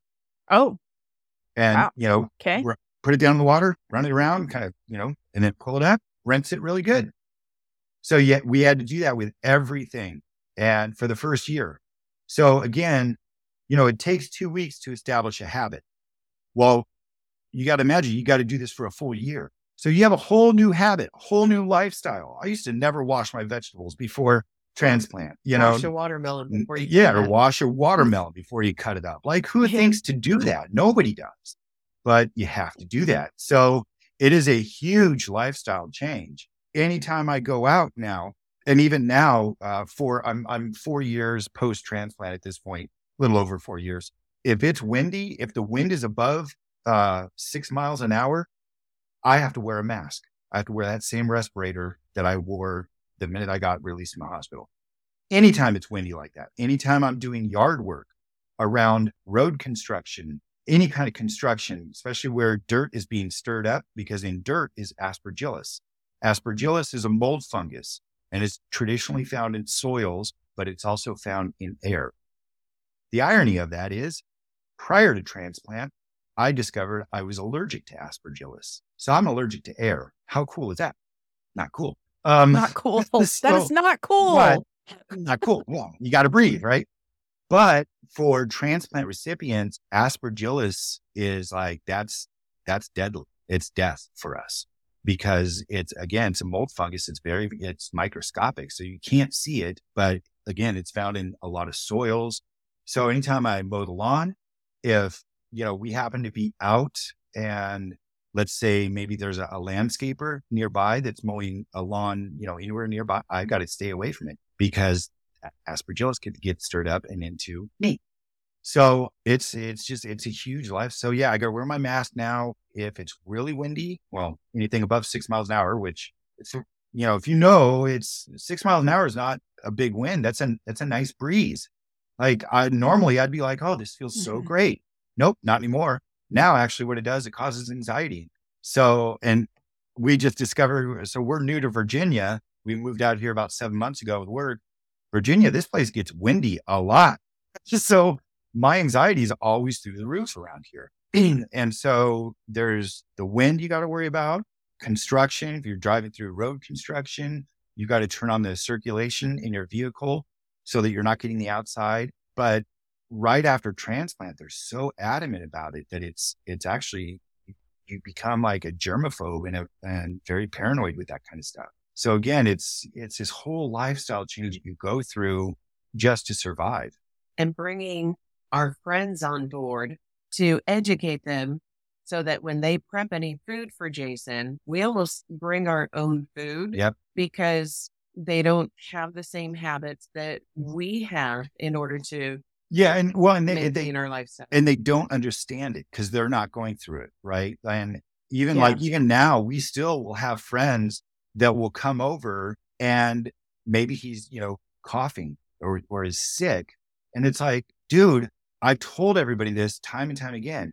If you are sick, don't come over. Just tell me. I'm not offended, but I have to know.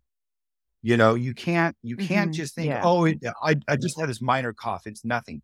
Fine. Mm-hmm. It's nothing for you, but it can kill me, you know? And, right. and we've had, a, we've had friends just show up. Oh yeah. You know, uh, our daughter is at home because she's sick. What?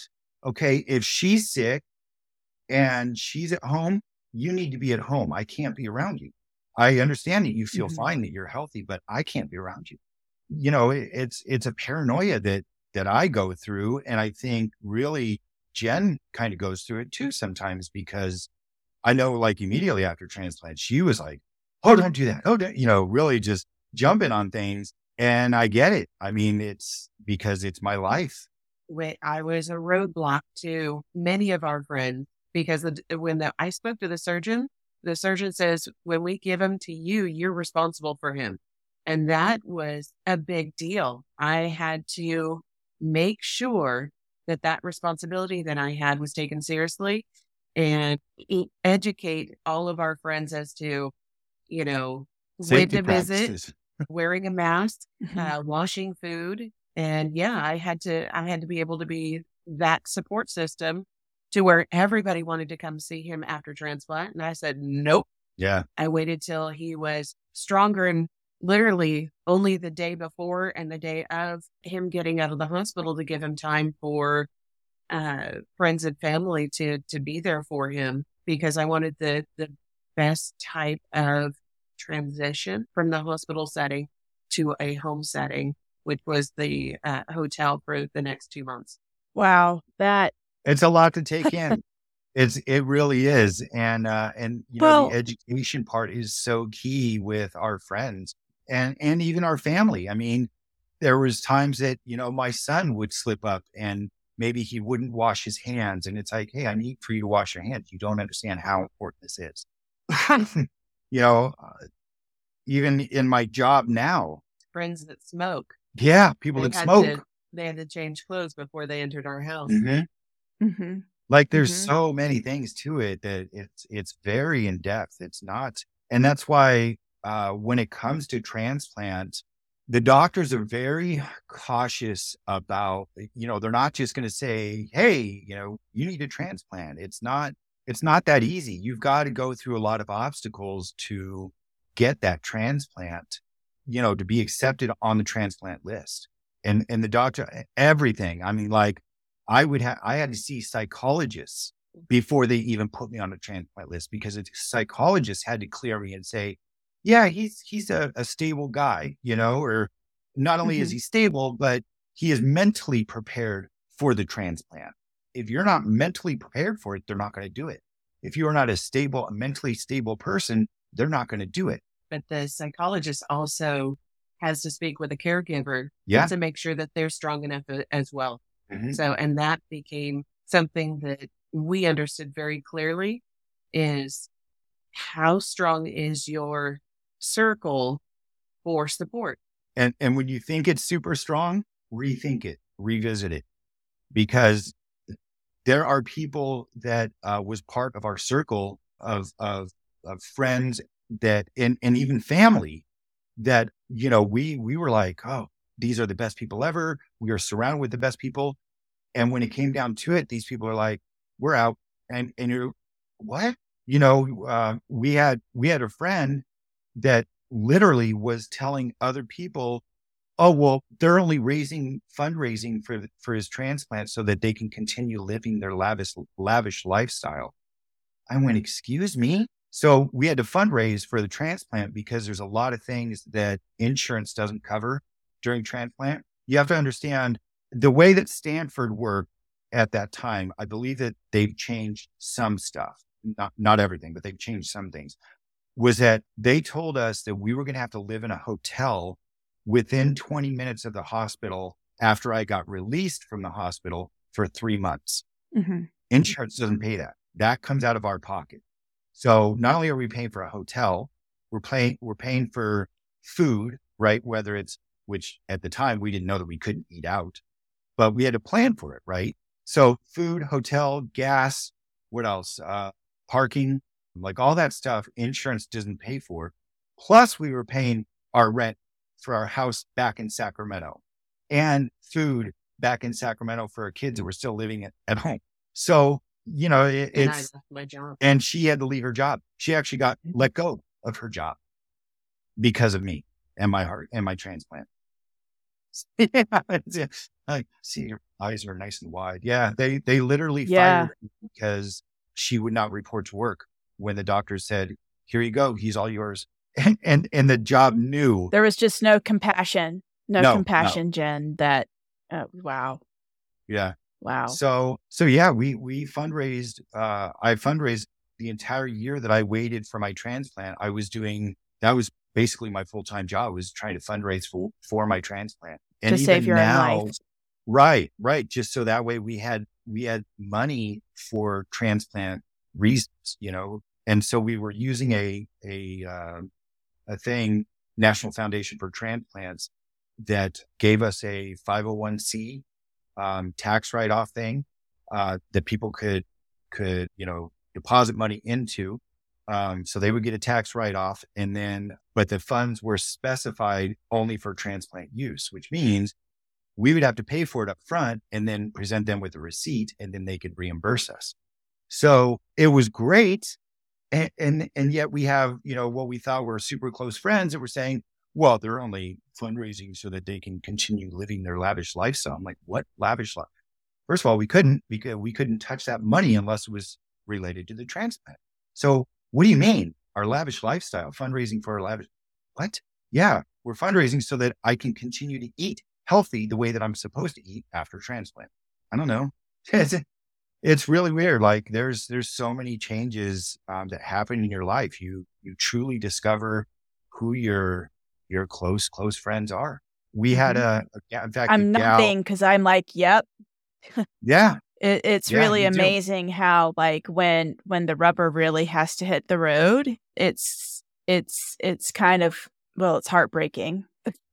It is, yeah, because like I said, you, falls you, away. Yeah, and you you think that you can rely on people, and you're you're just you're like, really, you can't. Uh, you're amazed when these people let you down and, and they're the last people in the world that you would think would let you down, you know, but it happens. And so that's why I say, when you think you've got a good, solid support team, and you may, you may have this, the best solid support team ever, and they may stick with you the entire time. Again, this was my story. You know, this is what happened to me, but I, I'm, I'm pretty sure and this is going off of my experience and hearing other transplant recipients um, experience too.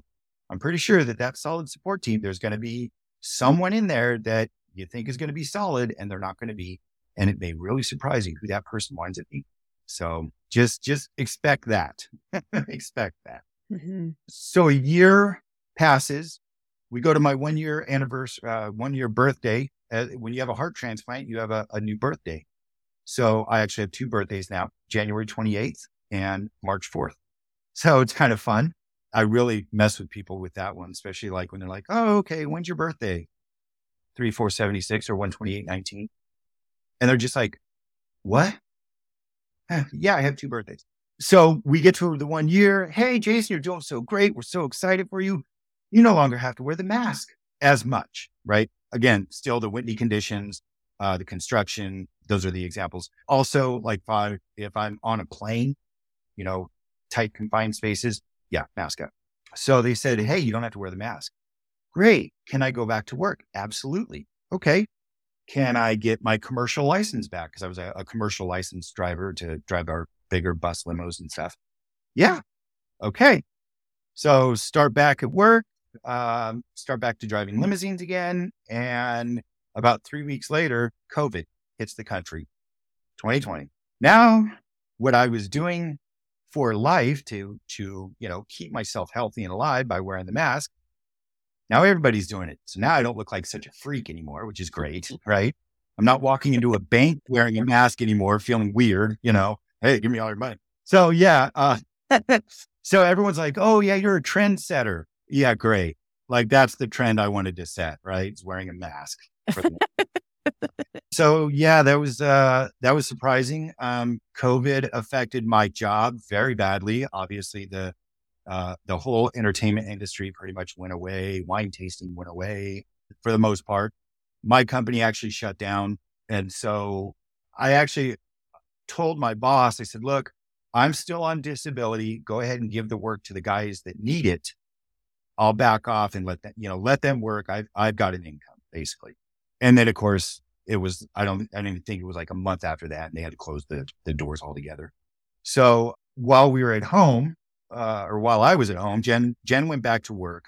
I was doing a lot of fixer projects and it finally got to the point where it's like, Jen says, Hey, uh, we're running out of money and, you know, you need to go to work. Why don't you get paid to fix things? Okay.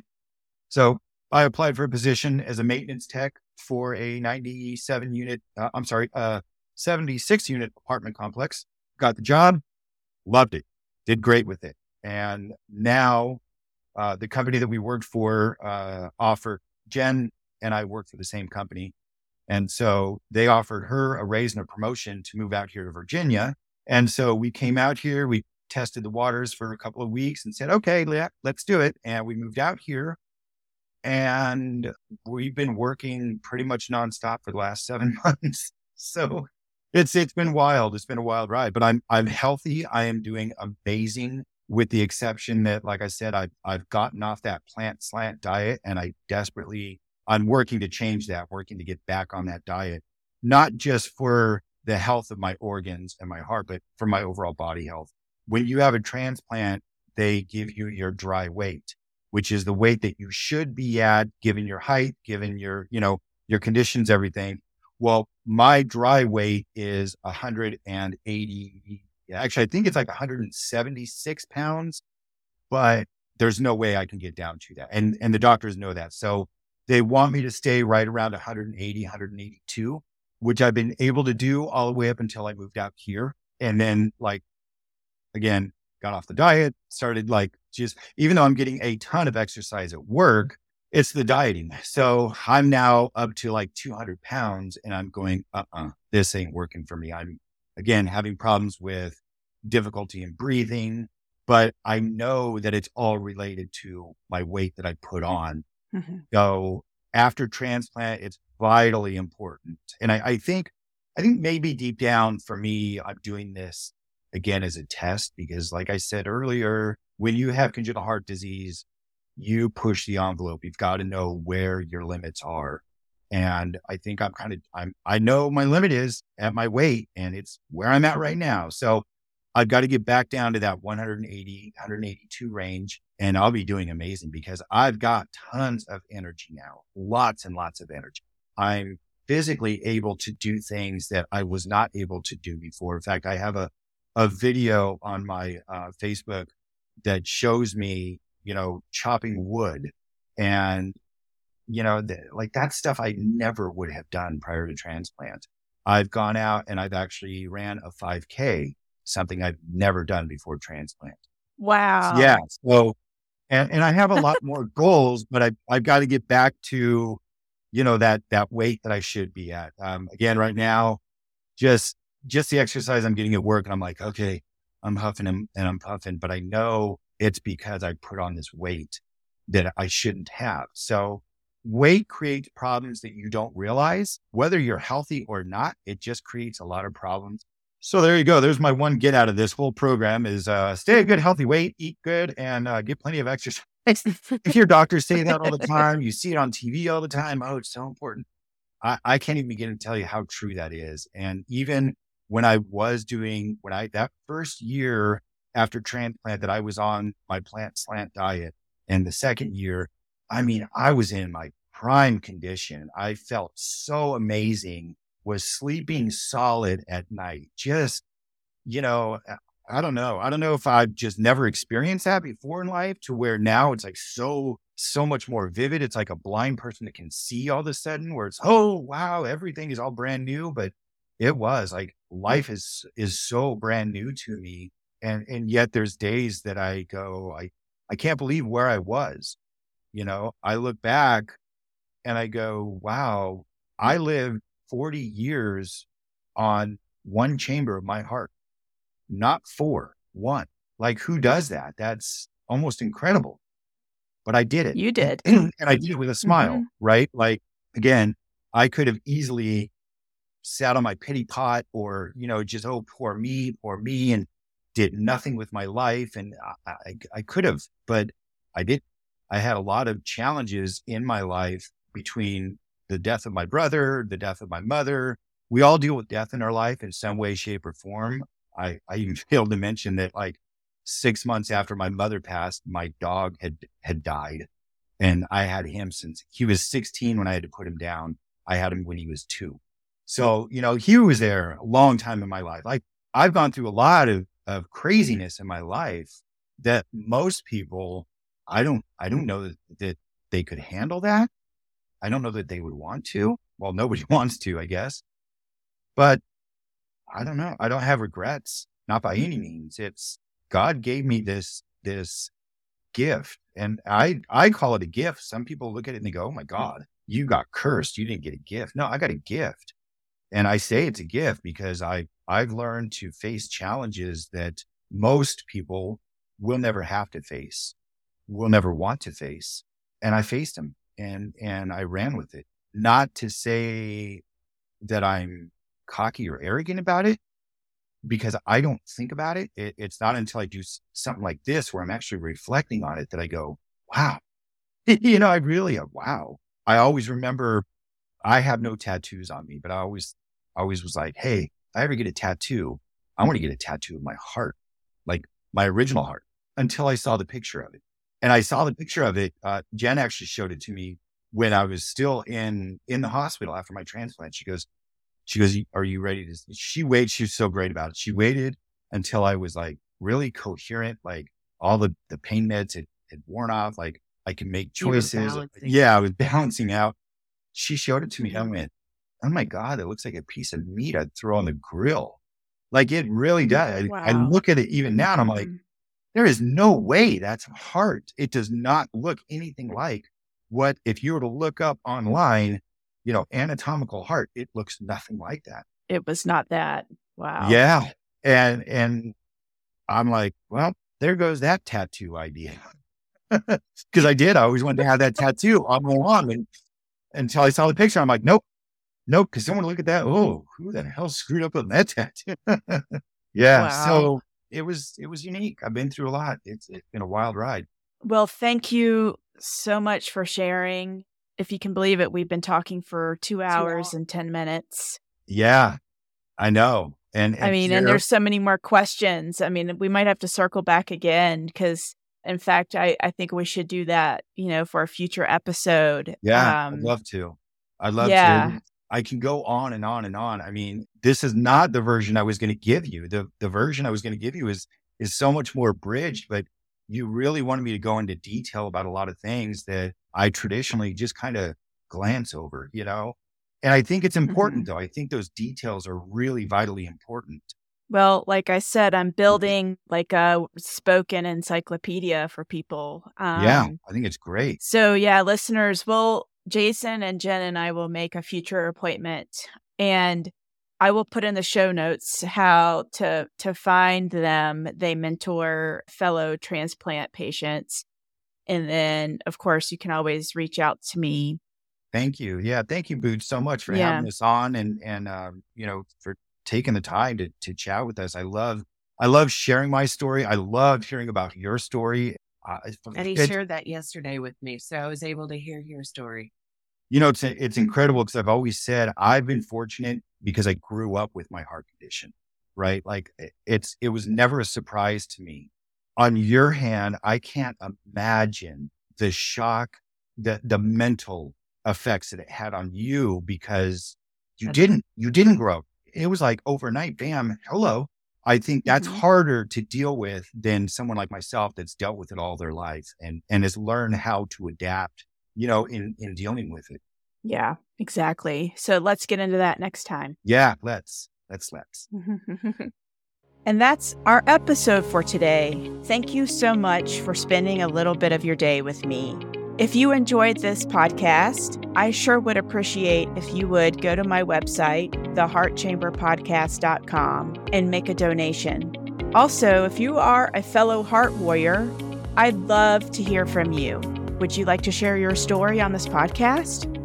You can either send me an email at boots at theheartchamberpodcast.com or you can go to my website and go to the contact link and leave me a message there. There's also a way to leave me a voicemail on my website. I'm so glad you joined me for today. Please be sure to come back next Tuesday to the Heart Chamber podcast for another inspiring episode.